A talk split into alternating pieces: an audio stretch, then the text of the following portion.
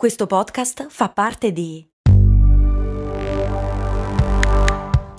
Voice Podcast Creators Company.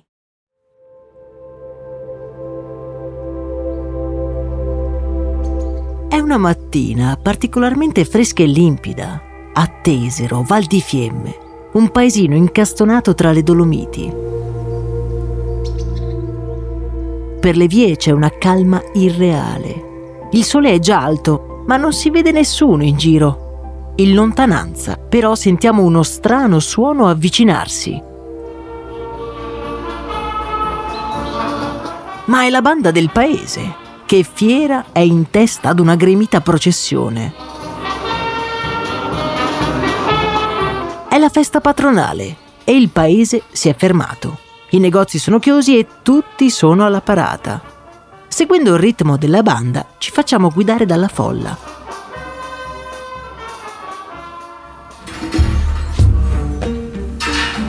Ad un tratto, però passando davanti ad un garage aperto, sentiamo dei rumori sinistri che colgono la nostra attenzione.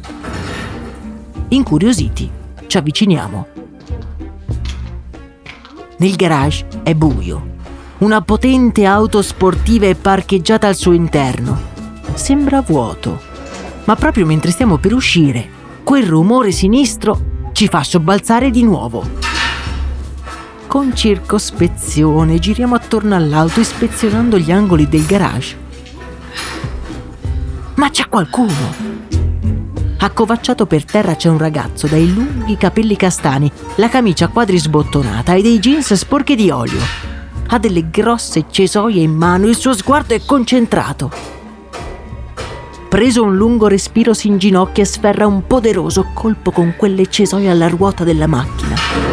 Ma che cosa sta facendo? Chi è quel ragazzo? Un ladro, un teppista? Gli occhi si fanno più serrati per lo sforzo. Con uno scatto estrae un pezzo di gomma del pneumatico e un sorriso si disegna sulla sua bocca il sorriso di chi si sente un pochino più vicino al suo obiettivo. Fuori da quel garage la parata si è ormai allontanata e le montagne silenziose guardano tutto dall'alto, tenendo d'occhio quel ragazzo e la sua strana missione.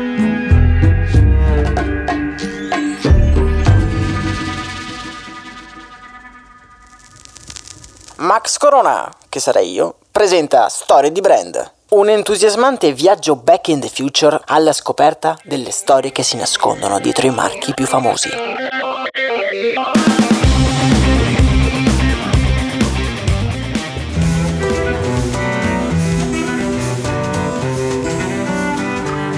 Bentornati amici ed amiche qui su Storie di Brand. Con l'episodio di oggi cominciamo una serie di viaggi che avranno come tema comune la montagna.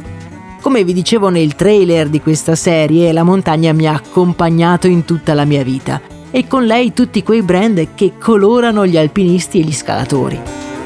La mia famiglia è sempre stata una grandissima appassionata di sci e ricordo vividamente la prima volta che mio padre mi accompagnò a comprare i miei primi scarponi da sci alpinismo. Li ho usati per credo dieci anni, fedeli compagni di mille avventure erano neri e gialli, due colori che per gli appassionati di montagna beh vogliono dire solo due parole, la sportiva. Oggi insieme andremo alla scoperta della storia che si nasconde dietro uno dei brand simbolo della montagna, in un susseguirsi di sfide d'alta quota, anticonformismo e conflitti con la propria identità. Siete pronti a partire? Beh, andiamo!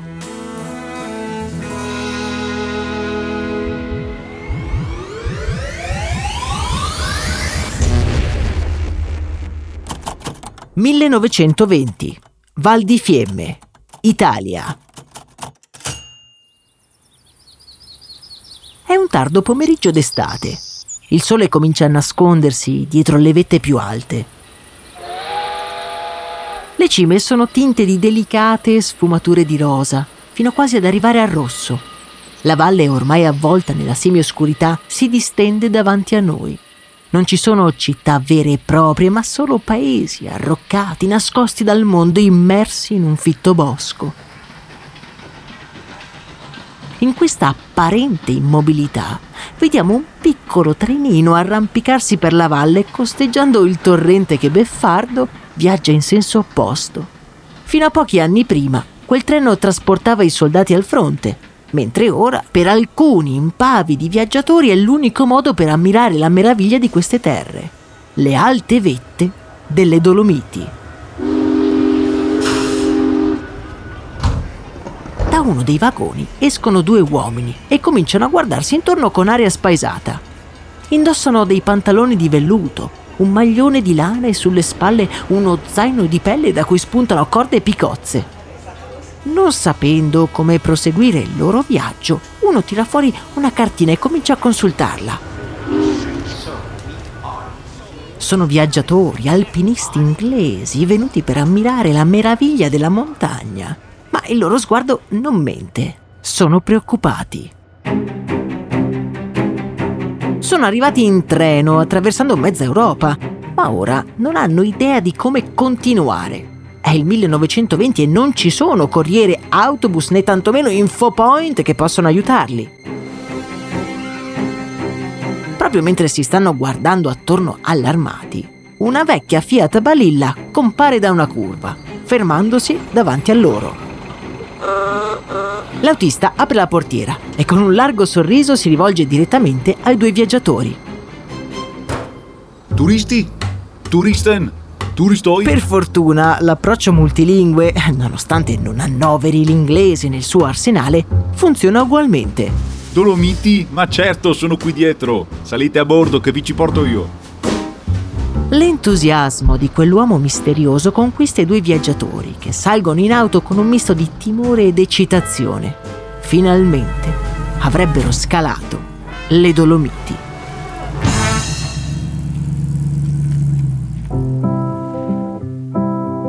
Cullati dai tornanti, i due si sporgono dai finestrini, proprio mentre le montagne cambiano colore sotto gli umori di una sera che si sta sostituendo al giorno sono completamente rapiti dal paesaggio e non si rendono conto che qualcuno li sta osservando con interesse. È il loro autista che li sta spiando dallo specchietto retrovisore. Ha uno strano sorriso stampato in faccia. È un'espressione che abbiamo già visto nei nostri numerosi viaggi nel tempo. È il sorriso di chi ha appena avuto un'idea.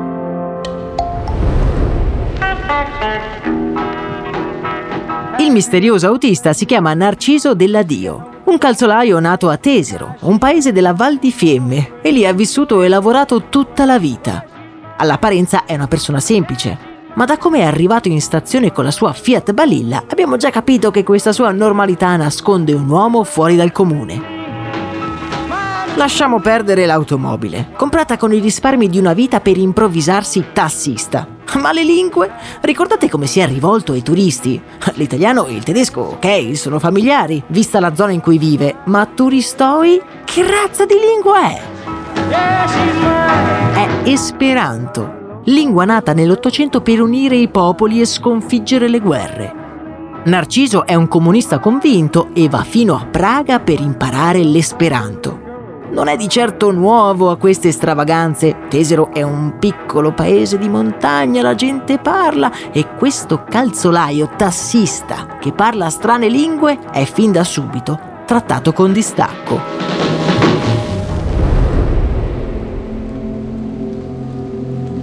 Narciso dal canto suo ne soffre perché considera quella comunità parte di sé ma allo stesso tempo non vuole semplicemente sopravvivere, vuole contribuire ad una società più moderna, una società che sente possibile anche lì, in quei paesi incastonati nelle montagne. Malgrado anche per lui la montagna sia la normalità, inizia a notare che in paese cominciano ad arrivare facce sconosciute. Sono turisti, arrivati per ammirare la bellezza delle Dolomiti. Hanno uno sguardo sognante e guardandoli Narciso è colto da un'illuminazione. Perché non fare loro da guida?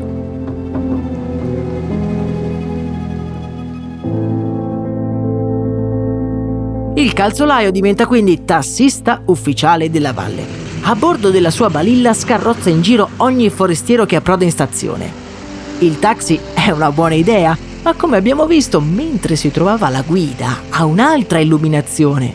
E di che cosa si trattava?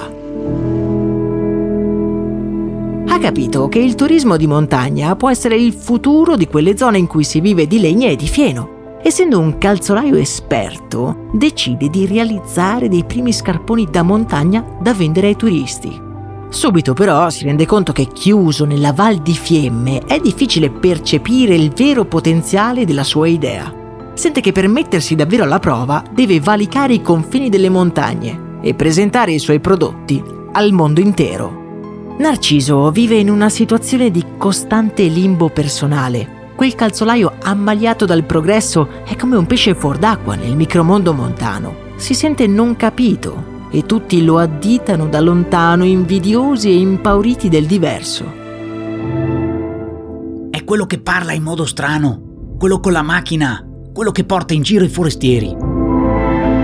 Quella diffidenza ferisce Narciso nel profondo ma mentre posiziona i suoi scarponi da montagna nella sua vetrina, si rende conto di avere due scelte possibili.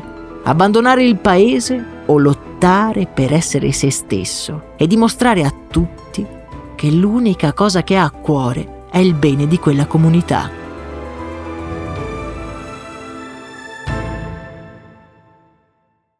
Narciso una mattina del 1928 è fuori dal suo negozio che si perde a guardare le sue montagne ancora avvolte dall'oscurità. Un grosso camion è acceso e un garzone lo sta aiutando a caricare tutto il suo inventario nel cassone. Sono diretti a Milano, alla fiera campionaria.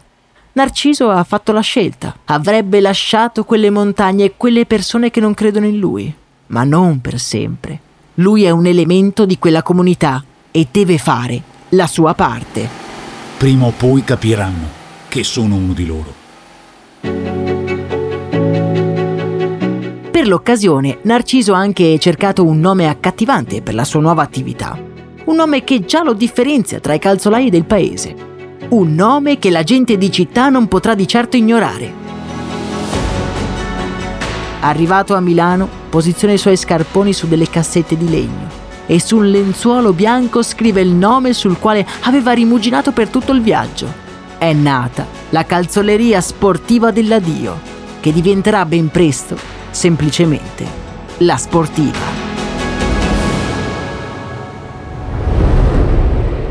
Il problema di scottante sono anni particolari questi per la storia italiana. Mussolini sale al potere e rivoluziona l'organizzazione dello Stato. Nascono le società sportive e il regime approva a gran voce l'attività fisica all'aria aperta. Le soluzioni necessarie. L'intuizione di Narciso si rivela quindi vincente. In Val di Fiemme cominciano ad arrivare appassionati e sportivi, tutti alla ricerca di aria pulita che corrobora lo spirito ottima per sublimare l'ambizione dell'uomo che vuole arrivare sempre più in alto. Le cime delle Dolomiti diventano vere e proprie sfide e sempre più scalatori cercano delle calzature specifiche. La calzoleria dell'addio diventa un punto di riferimento e lentamente la reputazione di quell'eccentrico che parla in modo strano cambia. Ora Narciso ha alcuni dipendenti e sente che il suo contributo a quella comunità diventa sempre più rilevante.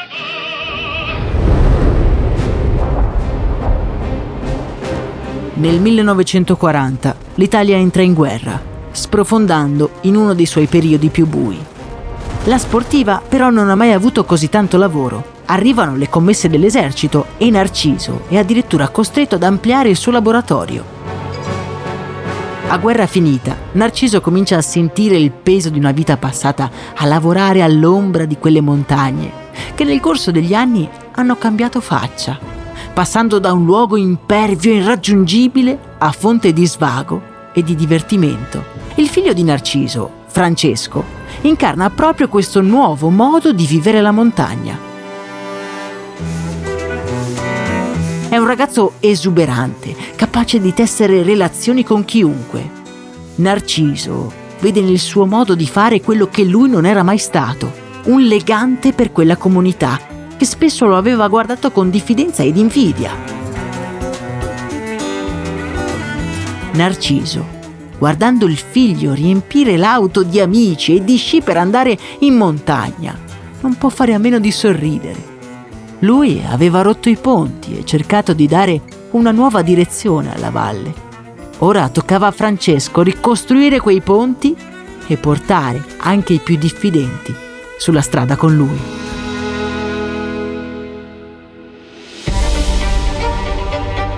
Francesco è perfetto per questo ruolo. È un ottimo aggregatore e un perfetto PR per l'azienda. Alle fiere campionarie si rivela un autentico showman. Proprio come il padre intratteneva i primi turisti sulle Dolomiti, lui si destreggia parlando idiomi di cui non conosce neanche una parola. La sportiva è ancora una realtà locale, una piccola azienda che produce scarponi di montagna, ma grazie alle capacità di quel ragazzo alto e riccioluto si assicura dei partner d'eccezione, sia in Germania che, pensate un po', in Giappone. Francesco vive la montagna come luogo dove divertirsi e sfogarsi. La sua è una relazione passionale e appassionata. Appena ha un attimo libero organizza una spedizione sugli sci. Le Alte Dolomiti sono lo sfondo ideale per le sue avventure. Dolomiti che decide anche di imprimere nell'identità della sua azienda. Nel nero della notte, un lampo disegna un profilo aguzzo e maestoso. Ora, la sportiva ha anche un logo.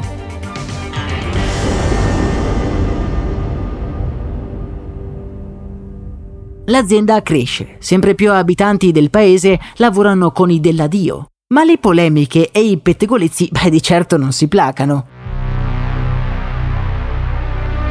Per ragioni produttive, la sportiva si sposta in una zona più appartata, come a volersi nascondere da quell'ambiente naturale. È solo un chilometro, ma per gli abitanti del paese è una condanna. A chi mai si farà due chilometri per andare a lavorare? Anche questa volta, però Francesco è un vero e proprio aggregatore. L'azienda si ingrandisce e il suo logo giallo e nero diventa sempre più riconosciuto tra gli appassionati. Intanto il figlio di Francesco, Lorenzo, nipote di Narciso, il tassista, si è fatto grande. È molto diverso dal padre, più riflessivo e calmo. Ama vivere la montagna, con silenzio e rispetto. Guarda il padre destreggiarsi tra mille interessi e passioni che alle volte sfociano anche in scelte sbagliate. Come quella volta che Francesco, animato dalla voglia di restituire alla comunità, finanzia la squadra di hockey locale portando non poche tensioni in famiglia. La società è in cattive acque e rischia di trascinarsi dietro anche la sportiva. Lorenzo, il figlio maggiore della famiglia della Dio, intanto è arrivato alla maggiore età ed è chiamato a fare il servizio militare nella vicina caserma di Moena. È un paese come tanti, ma dove la nostra storia prende una piega inaspettata.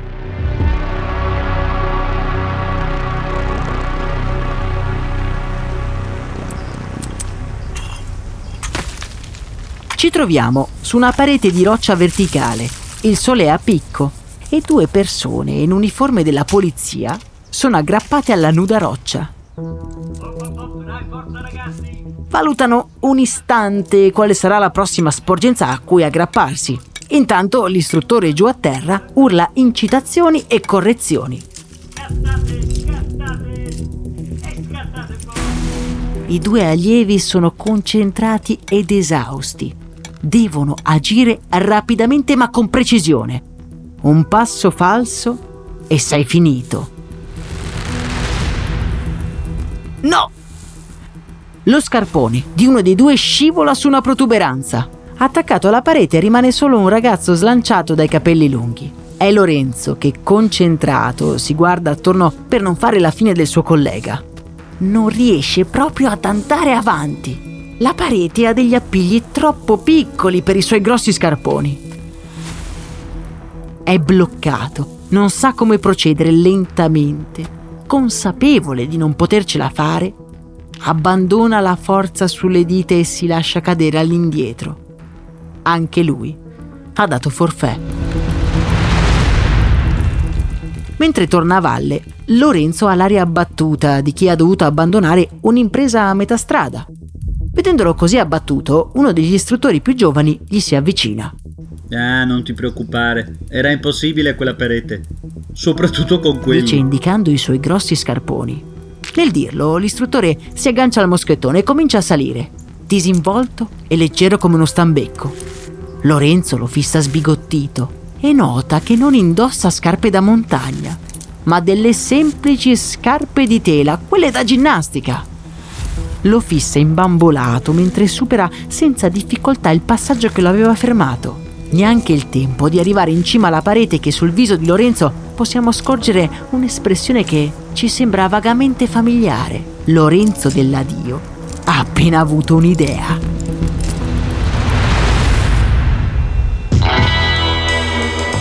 Quella sera Lorenzo torna a casa e impaziente parla a suo padre Francesco di quella folgorazione, la scalata con le superga. Dobbiamo realizzare una scarpa leggera e performante. Una scarpa che dia libertà e che ci faccia sentire come una cosa sola con la roccia. Lorenzo è pieno di entusiasmo. Non solo vuole creare un nuovo prodotto, ma ha capito che la filosofia dell'arrampicata sta cambiando. Niente più staffe o scalette. È una relazione più intima, naturale, che passa senza lasciare tracce. Si forma quindi una strana squadra formata da padre e figlio dell'addio e quell'istruttore che aveva scalato la montagna con le scarpe da ginnastica. E quella sera stessa si mettono subito all'opera. L'obiettivo è realizzare una scarpa da ginnastica, ma con una struttura di sostegno e una suola rinforzata. E proprio qui lo strano team si scontra con il primo grande problema. Dove trovare una gomma così resistente? Davanti a questo problema, i tre passano una notte intera scervellandosi, provando ad utilizzare la gomma impiegata nelle scarpe da strada, ma quella si consuma troppo in fretta ed è inutilizzabile. Quando il sole fa capolino dalla finestra, Lorenzo salta in piedi e corre in garage, dove vengono tenute le sue auto da corsa. Forse ha trovato la soluzione.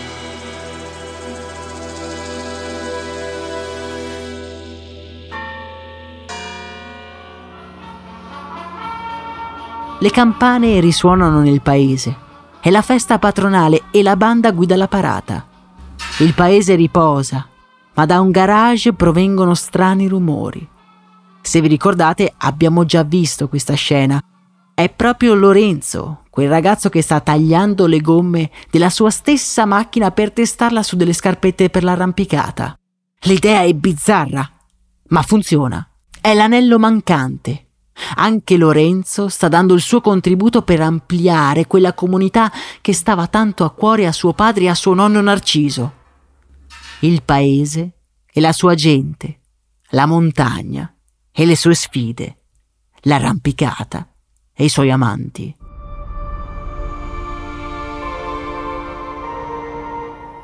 La prima scarpa è poco più che un prototipo, ma dà subito un discreto successo fra gli scalatori, proprio come era successo a suo nonno, deriso e guardato con sospetto prima di essere eseguito.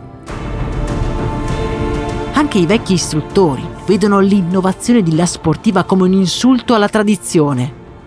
La storia si ripete e un dell'addio è chiamato a cambiare le cose. La sportiva crede in questo nuovo prodotto e subito cerca di migliorarsi, anche perché nella comunità dell'arrampicata le voci corrono veloci e le prestazioni delle nuove scarpette sono sotto gli occhi di tutti. Dalla Spagna arrivano delle informazioni riguardo ad un'azienda che pare abbia trovato una gomma migliore e insuperabile. Le vendite delle scarpette La Sportiva diminuiscono a vista d'occhio.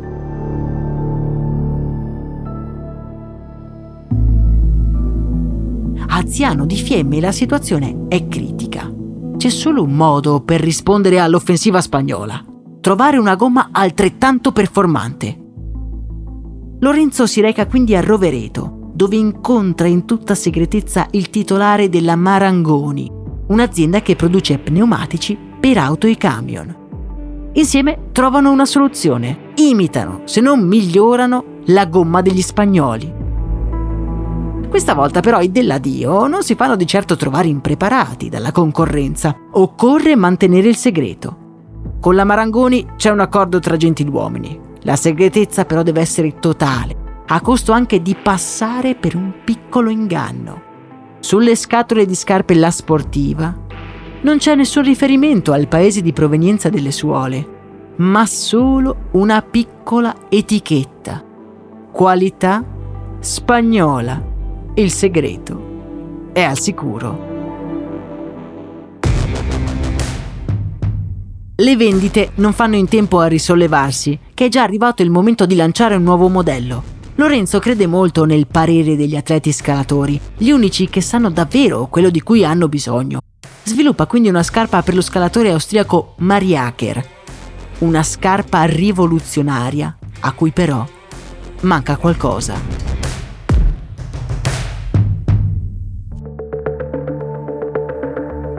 Lorenzo non vuole metterla sul mercato finché non ha capito che cos'è che manca. Ha tutto. La gomma mescola spagnola, anche se non è proprio spagnola, ha un profilo elegante e il colore marrone della pelle. Per schiarirsi le idee, Lorenzo va nell'unico posto in cui può pensare lucidamente, la montagna.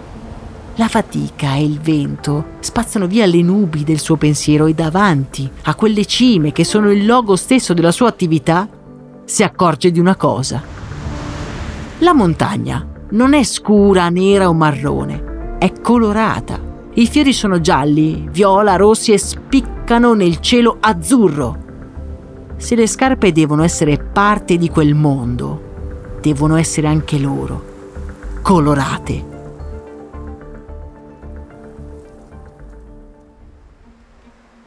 È il 1982 quando escono sul mercato le Mariacher. Sono gialle e viola e sono destinate a cambiare per sempre un mercato. Spiccano, legate agli zaini della comunità di scalatori che viaggiano tutto il mondo, alla ricerca di nuove sfide in cui confrontarsi con la montagna. Le Mariacher sono un successo mondiale. Le vendite esplodono e la piccola comunità di dipendenti La Sportiva si ingrandisce. Lorenzo e Francesco costruiscono una nuova fabbrica, immensa, quasi esagerata per i soli 40 dipendenti, ma che ben presto verrà riempita. Non perdono mai di vista il loro privilegio che gli è stato affidato, lavorare a stretto contatto con la loro amata, la montagna le cose vanno talmente bene da attirare l'attenzione dei grossi investitori esteri. Nel 1998 Lorenzo e Francesco cedono il 20% al colosso The North Face, convinti che questa unione possa giovare alla loro comunità. In realtà, dopo aver celebrato l'accordo, Lorenzo sente che qualcosa si è rotto nel rapporto con la sua stessa gente. Non è più in totale controllo delle operazioni e sente che non può più garantire che il territorio e la tutela della montagna siano al primo posto. Le decisioni dipendono da logiche capitalistiche, che vedono solo nel profitto la riuscita di un business. Alla sportiva l'obiettivo principale è sempre stato un altro, essere una guida per un modo di fare impresa legato al territorio. Lorenzo non riesce a chiudere occhio. Non si perdona di aver dato in mano agli americani il futuro di quell'attività creata da suo nonno Esasperato dai troppi cambiamenti al vertice del colosso americano, alza la cornetta e chiama Aspen, quartier generale del North Face. Dall'altra parte del telefono c'è Karl Heinz Salzburger, capo di The North Face. Lorenzo sta pensando a quel discorso, ormai da giorni. Ci ho riflettuto molto. Rivoglio la mia azienda ho fatto una promessa e devo mantenerla. A quelle parole Karl Heinz non può fare a meno di annuire silenziosamente e virtualmente stringe la mano di quel ragazzo ormai cresciuto che rappresenta una famiglia e una comunità intera, unita dall'amore per la montagna.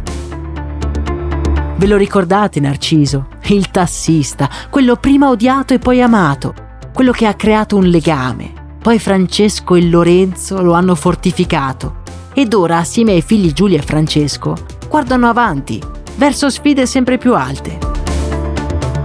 Insieme hanno creato una comunità, un'azienda che esporta in oltre 80 paesi nel mondo, i cui dipendenti sono per il 90% residenti in una valle arroccata sulle Dolomiti. La promessa di cui parla Lorenzo al telefono con il capo di The North Face è quella stretta con una comunità e la sua montagna. Una promessa che si traduce in un forte senso di responsabilità. La sportiva crea valore per una valle intera, ma occupa materialmente anche molto spazio fisico, che deve in qualche modo preservare. Sia a livello di gestione del personale sia a livello di impatto ambientale, la sportiva cerca di essere quello per cui è nata quasi un secolo fa.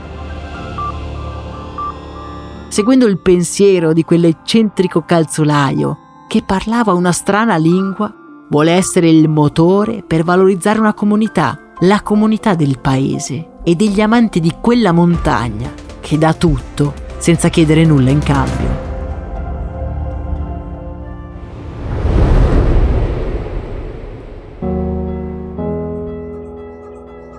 E così si conclude il nostro primo appuntamento alla scoperta di tutti i brand che hanno vissuto e colorato la montagna.